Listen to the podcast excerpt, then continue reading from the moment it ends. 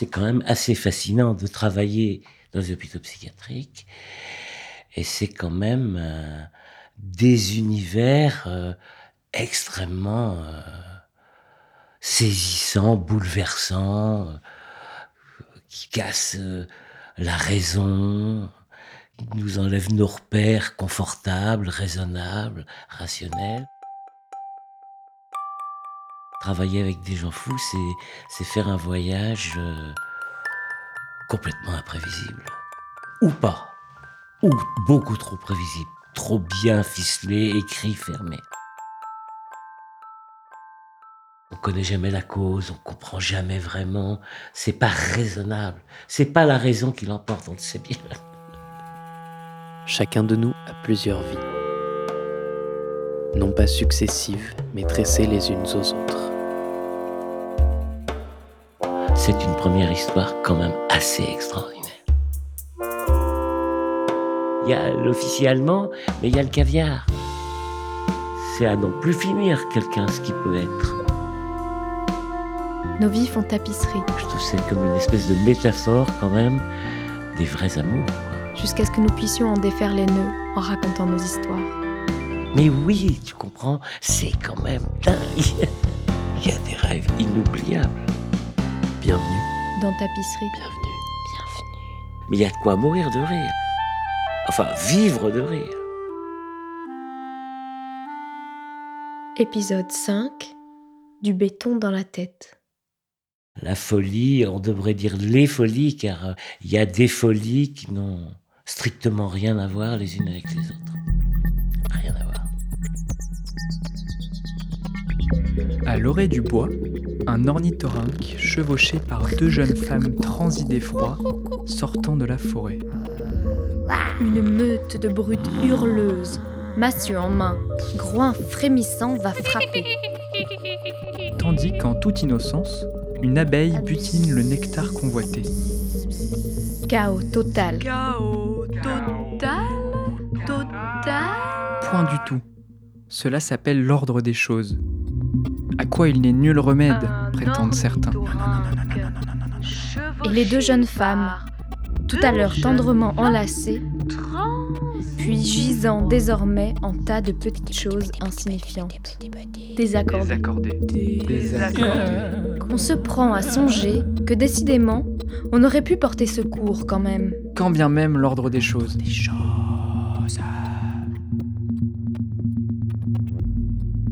L'ordre des choses.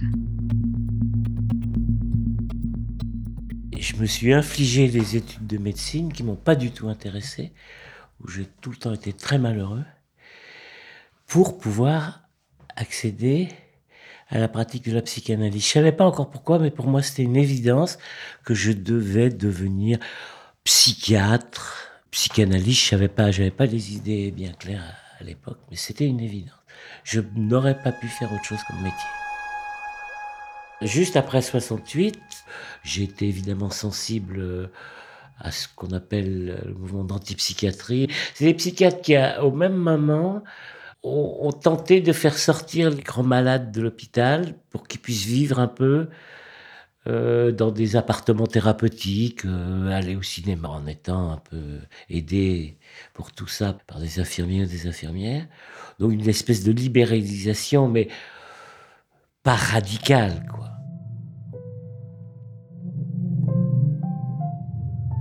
J'ai d'abord travaillé pendant toute ma vie euh, dans des dispensaires ou des, institutions psychiatriques, en particulier pour les enfants, les parents et les enfants. J'ai fait beaucoup de psychiatrie euh, dans des gros hôpitaux, à Clermont-de-Loise, puisque c'est où j'étais pendant des années. Euh, c'est un, hôpital qui est très connu parce que c'est le plus grand hôpital psychiatrique d'Europe, personne n'en parle. Hein. Et il y a eu des choses atroces pendant la guerre. Les, malades mentaux sont morts de faim dans énormément d'endroits en France. Morts de faim. Rien à manger. Donc, ça a été le cas en particulier là-bas. J'ai fait venir euh, la radio à l'époque pour dire ce à quoi j'assistais. J'ai raconté que, bah oui, il y avait des infirmiers qui tabassaient des gamins, quoi. Enfin, des gamins qui les frappaient quand même. Je dis pas qu'ils faisaient ça euh, toute la journée, hein, mais sans se gêner devant le médecin. Incroyable, quoi. Que les internes étaient d'accord. Les internes étaient d'accord. Pour que de temps en temps, on foute une bonne rouste à un malade quand il était trop agité.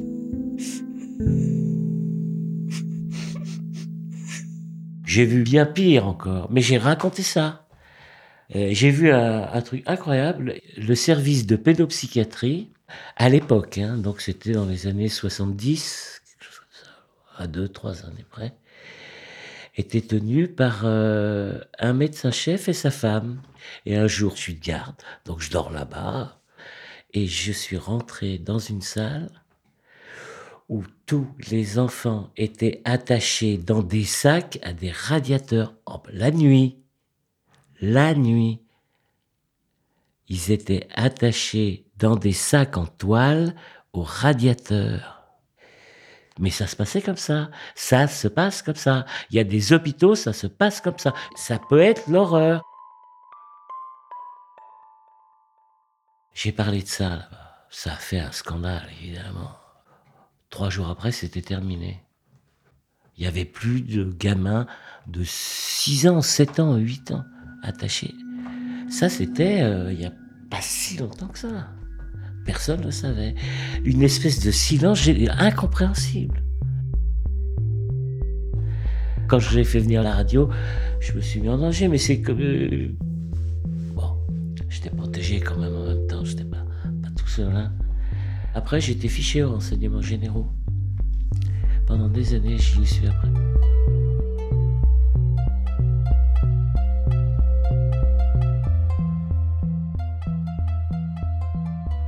Mais il y a des hôpitaux psychiatriques formidables, avec des médecins-chefs normalement humains, euh, euh, compatissants, euh, attentifs.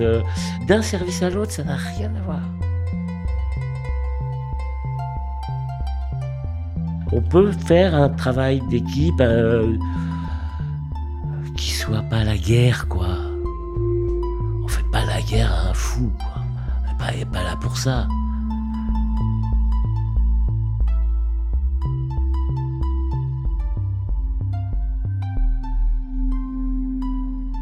À une époque, j'ai un ami qui m'avait appris à faire des packs. Les packs, c'est un truc incroyable.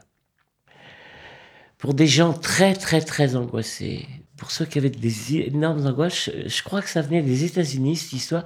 On les mettait dans un drap glacé, glacé, froid, enfin mouillé, on les enroulait dans un mouillé, et on leur donnait le biberon. S'ils voulaient bien le prendre. hein. Et petit à petit, le drap se réchauffait et ça leur permettait de sentir leur corps, que leur corps existait, était vivant. Mais ça leur donnait une limite. Bon, c'est un truc très étrange. Ça se pratique encore, ça a été critiqué dernièrement euh, euh, comme une pratique plutôt barbare. Moi, j'avais essayé et ça marchait bien. Et je faisais toujours ça avec une infirmière. Toujours. Quand je suis devenu interne en psychiatrie, dans le premier service où j'ai été, c'était à Bobigny, j'essayais toujours sur moi les neuroleptiques que les médecins prescrivaient. Toujours. Je les ai tous essayés. Alors, les gros malins, parce que ça c'est sûr, ils me disaient, mais quand on n'est pas psychotique, ça n'a pas le même effet. Ben oui, ça c'est sûr. Ça c'est vrai. Mais je peux vous dire que dans ceux que j'essayais, il y en a qui étaient insupportables. Insupportables. Il y en a, quand j'ai pris ça, ça s'appelait le Nosinant. Je ne sais pas s'ils en prescrivent encore, c'est un médicament très célèbre. On vous coule du béton dans la tête. C'est comme si on vous coulait des injections de béton dans le cerveau. Nosinant. Rappelez-vous bien.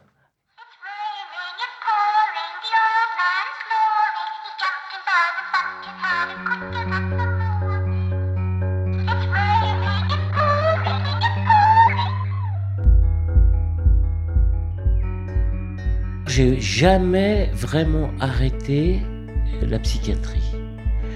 Et j'ai toujours tenu à recevoir, et c'était essentiel pour moi, des personnes euh, très très... Allez, j'y vais, je le dis, très folles. C'est pas un gros mot en fait. Que j'ai pu recevoir pendant des années, des années. Ce qui n'empêchait pas des hospitalisations de temps en temps. Ils revenaient me voir après, c'était convenu. Il y a des moments, ça, débordait trop, donc euh, ils étaient d'ailleurs d'accord pour être hospitalisés, ils pouvaient même le demander éventuellement.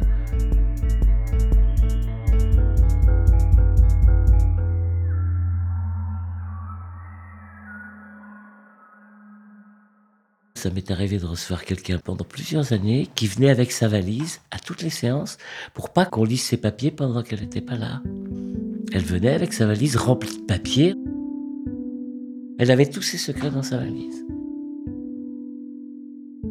C'est une aventure de, nouer un lien avec quelqu'un comme ça.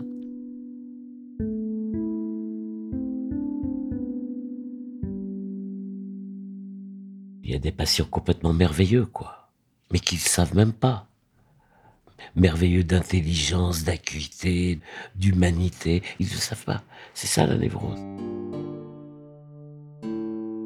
Alors ça, ils apprennent petit à petit à savoir qui ils sont. Les valeurs, la valeur euh, infinie qu'ils ont. Il y en a plusieurs, hein. Que ce soit de la psychanalyse ou pas de la psychanalyse, la psychothérapie, je m'en fiche pas mal. C'est quelqu'un que je rencontre et qui est extraordinaire, complètement perdu, génial en même temps. C'est souvent des, des gens qui ont des idées extraordinaires, mais dans une intranquillité inouïe.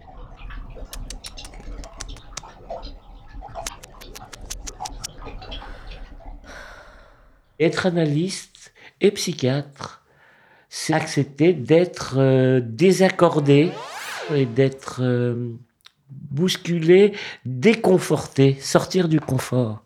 Ce qui est bien agréable, hein, le confort. Mais c'est vrai que quand on est analyste ou psychiatre, euh, c'est pas ça qui est prioritaire. Sinon, on fait autre chose.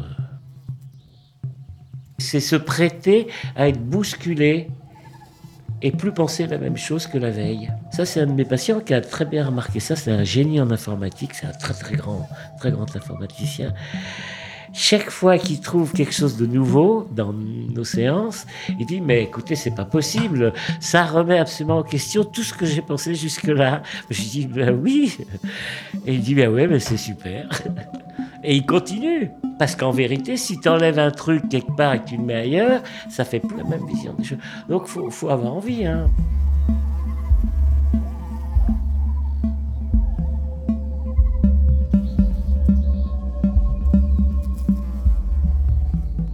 Quand ça se passait pas bien avec moi, je leur proposais euh, quelqu'un. J'ai eu une expérience très difficile avec quelqu'un avec qui ça s'est bien passé avec l'analyste à qui je l'avais adressé. Et ça m'a fait comprendre euh, que j'avais rien compris à, à ce qu'il était, quoi. Rien. J'étais complètement passé à côté, quoi. J'avais une espèce de gentillesse avec lui qui le rendait fou, en fait. Mais il me le disait pas. Mais il avait raison. Il m'a appris des choses, évidemment.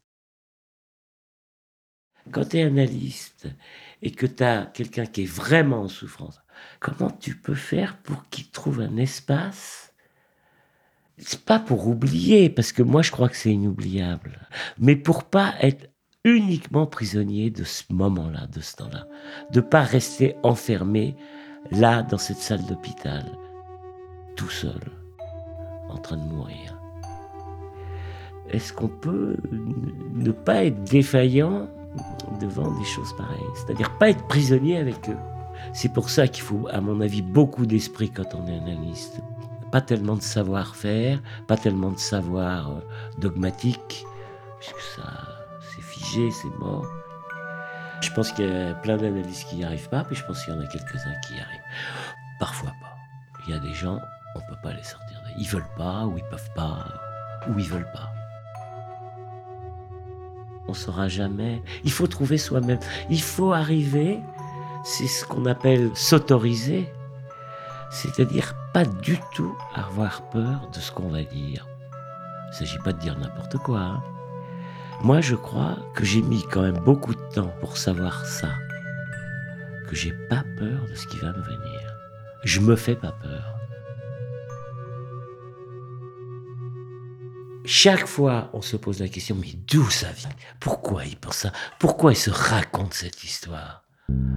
On ne sait jamais. L'origine de, n'importe quel symptôme, il est complètement inconnu. On ne sait pas. En vérité, on ne sait pas. Alors on approche, parfois on trouve, oui, en analyse, il y a des symptômes qui disparaissent. Moi, ça m'est arrivé, hein, le premier.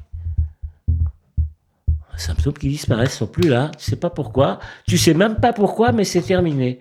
Parce qu'il y a des connexions inconscientes qui se sont faites sans même que tu t'en rendes compte.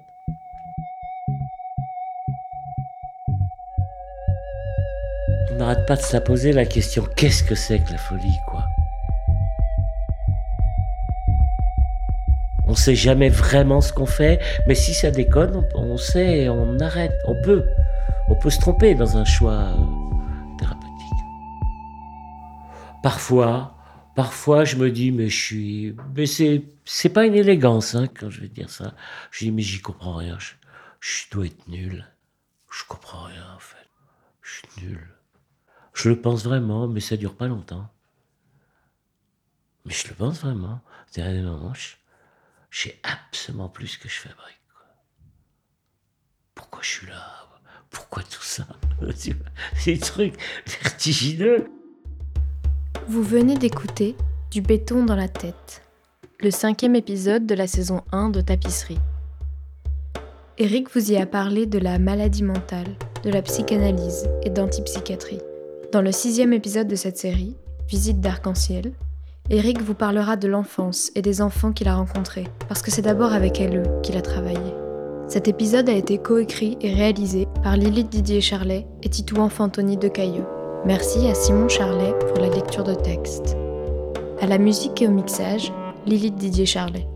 Au basson, Noé Balmer, qui a également composé le générique avec Simon Charlet à la clarinette.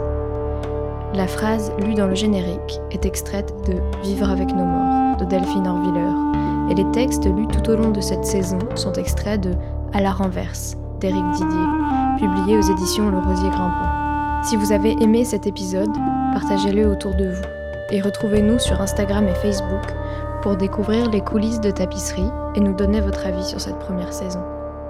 À bientôt!